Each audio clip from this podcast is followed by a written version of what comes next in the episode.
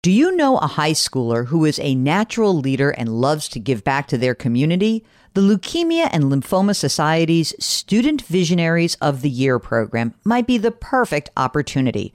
Forming strong teams to support them, Student Visionaries of the Year candidates fundraise for the Leukemia and Lymphoma Society in honor of a pediatric blood cancer survivor in their local community. This seven week philanthropic leadership development program helps students gain valuable life skills like project management, communication, financial literacy, and entrepreneurship. Not to mention, it looks great on college applications. But most importantly, it's a chance for students to engage in meaningful work within their community and make a real impact on the lives of blood cancer patients and their families. Learn more about Student Visionaries of the Year or nominate a student at lls.org slash students.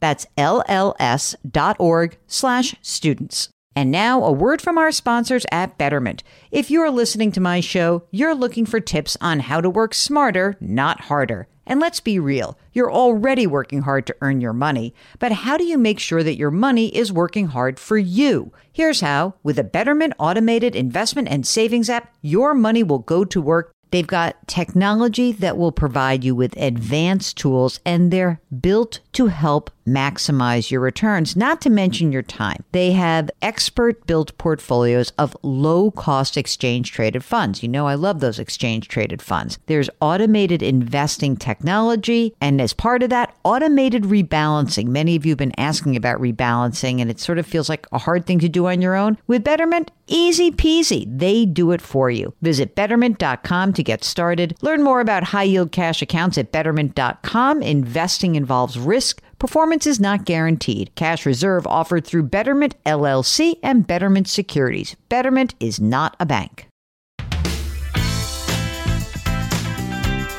Welcome to the Jill on Money Show. It's Friday, November 26th, and it is um Black Friday. I hate this day.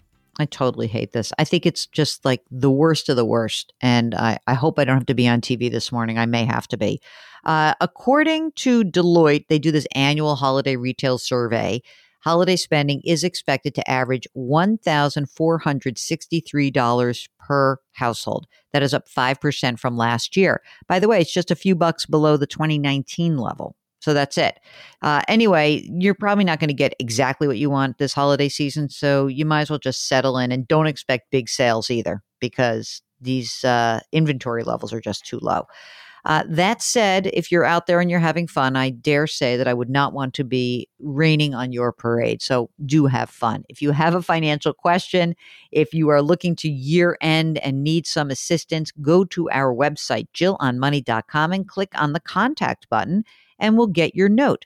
Today, we are starting uh, to plow through all of these year end emails. Let's go to, uh, let's start with Joseph, who's 48. He says he just retired. He's 48. He just retired. Okay. He had a 457 plan while he was working. So he's probably a municipal employee. He says he is working full time again, but for a different employer. He's got lower pay, but he says it's enough to get by. Here's the question Do you think it's wise to withdraw from the 457 plan in order to max out my Roth IRA and also my uh, non working wife's Roth IRA. Hmm. 457 is $450,000. The Roth balance is 225, wife's is 25. We also have a 401k and I'll get a res- military reserve pension at 60. So the Roths will be our last bucket to dip into. What about just converting some of this money? So here's what I would do. No, I would not pull money out of my 457 to max out your Roth. Um, what I would prefer that you did actually is to make sure you have an adequate emergency reserve fund. And then maybe because you're making less money and before you receive your pension or Social Security, that you slowly start to convert the money from the 457 into a Roth. That's what I think I would do. But you have to have the money to pay the taxes. Otherwise, this advice does not work. Okay. Barb writes, Many years ago, my husband started a company, and over the years, it has grown from him as the only employee to now 30 full time employees. Wow. For most of those years, we have provided a retirement plan for all, and many years we've been contributing 25% year end.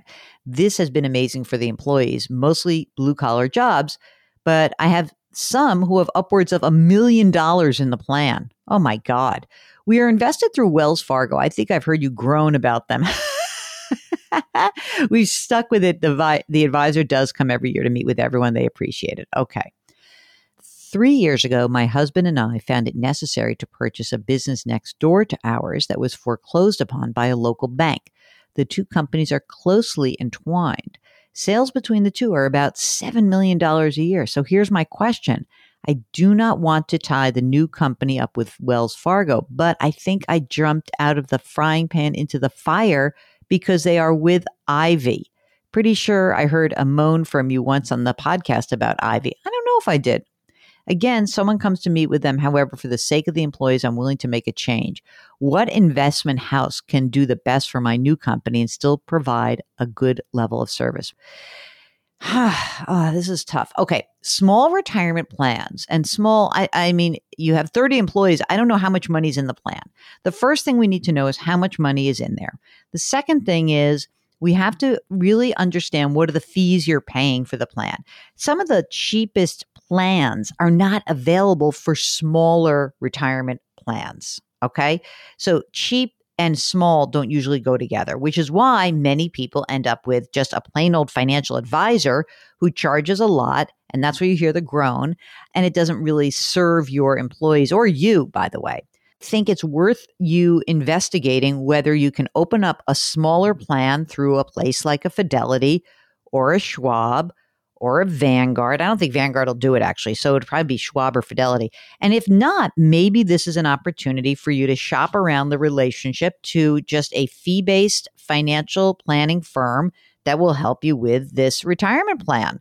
Or maybe it'll be a place like uh, the sponsor of our radio show, Facet Wealth. You know, you, you can find people who do this, but it does depend a lot on how much money is in the plan. Okay. Bill writes that he is 61. He goes on, he says, My wife is 60.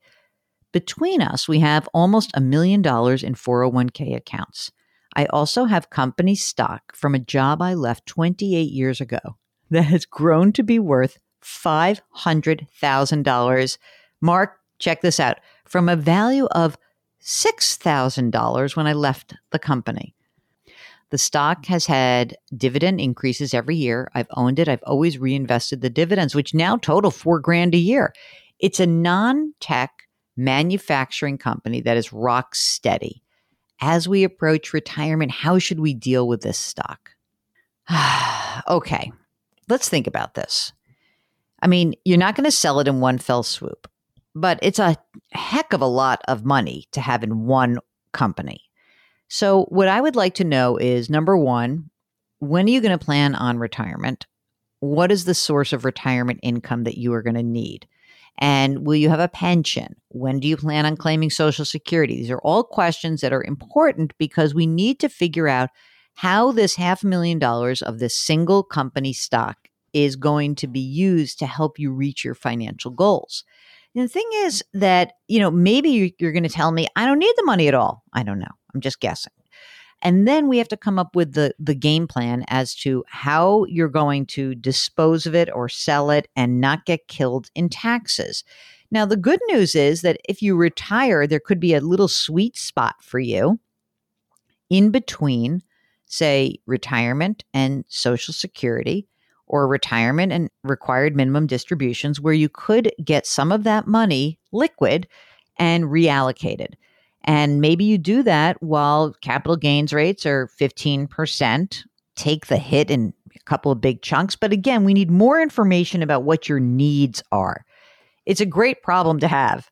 And even if it's a rock steady company, it's still, you know, it's just tough to try to take on that kind of risk as you get older and older.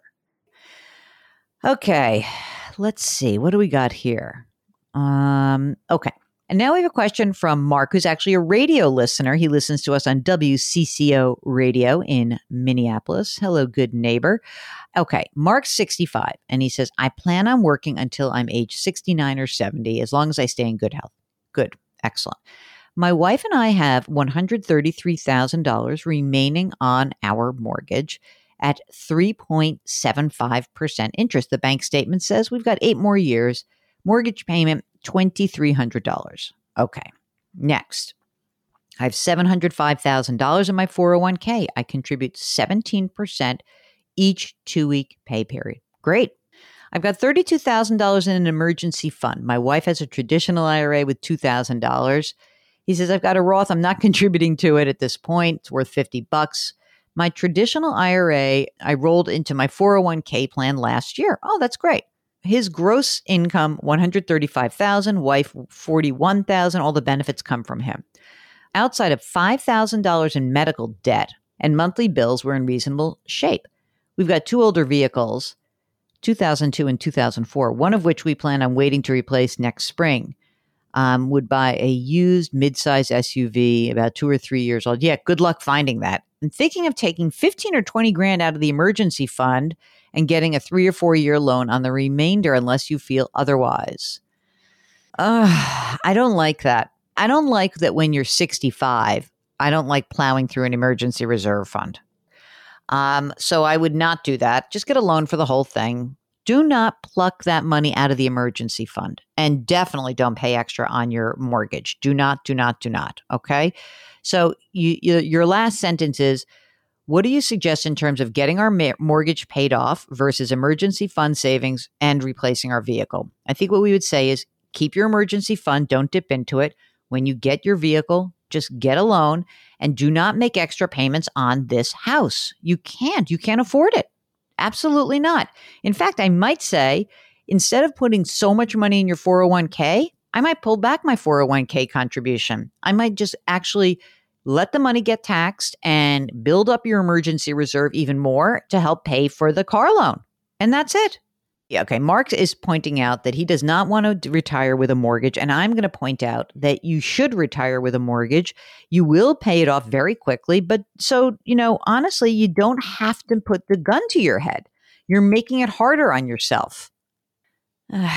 You're right. He's probably not going to do it. But you know what happens is you pull you pull money out of this emergency reserve. You're 65 years old. What if something bad happens? What then? And then you don't have a job and then something goes on or you have a health issue. No, you can't do this.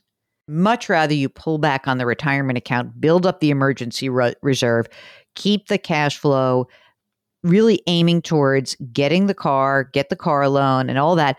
Want to hear something even nutty? When I first read this, I'm like, oh, he should refi and do the whole thing, but he won't do that. That's not happening. Okay, let's not let's skip on because that's not happening. All right. Uh, here is a note from Allie who says, Thanks for the great show. When we were starting out, we were focused on paying down our mortgage. Here we go again with the point pay down of the mortgage, paying for education and saving for retirement. Okay. When our financial advisor would ask about estate planning, we laughed, insisted we would blow the money and leave the kids with the house. As time has passed, not so sure anymore. Hmm. Our kids are still finishing up their education, but from our perch, we see an insecure job market. More concerning is that the housing market has accelerated to the point that we do not foresee home ownership for our kids. Perhaps if they marry and as a couple on two salaries, they could attain this goal. Now we're reflecting on whether they will need some estate leftovers. The original plan was to leave them the house, value of a million dollars. Now that we can see retirement ahead of us and have saved two and a quarter million dollars, we feel that we can live on the interest and not use up much of our principal. However, one never knows how long that will go. Ain't that the truth? All right, here we go, Mark. Enter life insurance. Okay. Life insurance guy tells us to buy a whole life policy. He tells us that this is just another investment class to keep in our portfolio. First of all, life insurance is not an investment class. Okay. Life insurance is a product that is sold. Okay. And it is there to actually provide insurance proceeds if someone is counting on your salary or your assets for something in the future. Okay.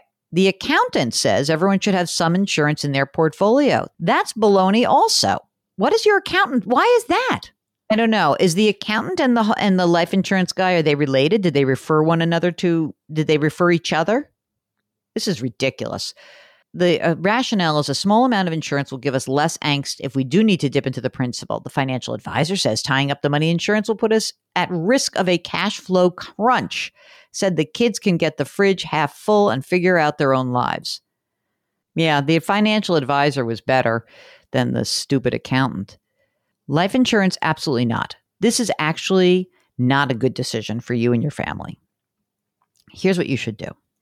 What you should do is you should create an estate plan where you live your life and you leave your money alone and your kids can actually, you know, inherit it. If you think you can help them along the way and you're really not spending as much as you think you're going to spend in retirement, I'm not saying now, then you may be able to help them sooner rather than later. Two and a quarter million dollars, I hate to tell you guys, not that much money. It's a lot of money, yes, but bad things happen to people and you're going to need that money. So I don't feel great about this plan. I don't, I mean, the financial advisor actually may be sort of like the best of this bunch, but I got to tell you something. The amount of people who essentially are sold a product they don't need, it's astounding to me. it feels unnecessary. It's really like, you know, like when you're watching a game, it's like the unforced error drives me crazy. This is an unforced error. There's a plenty of accidents that occur in life. There's plenty of things like problems that arise. Why are we buying a problem with whole life insurance? It's an unnecessary product for you. There is no reason that you guys need to have insurance for your kids. It is basically eating into your portfolio. It is not some other asset class, it's not an investment class, it is a product. That's what it is. Okay? All right, I hope that you guys are not out there going in crowds and doing nutty things. If you are, please try to be careful and be masked and be smart and do something nice for someone else today. Our music is composed by Joel Goodman. Mark Talercio is our executive producer. We are distributed by Cadence 13. Grit growth grace. And if you are shopping, you better have some gratitude for the fact that uh, you are able to go out and do so. Thanks for listening. We'll talk to you tomorrow.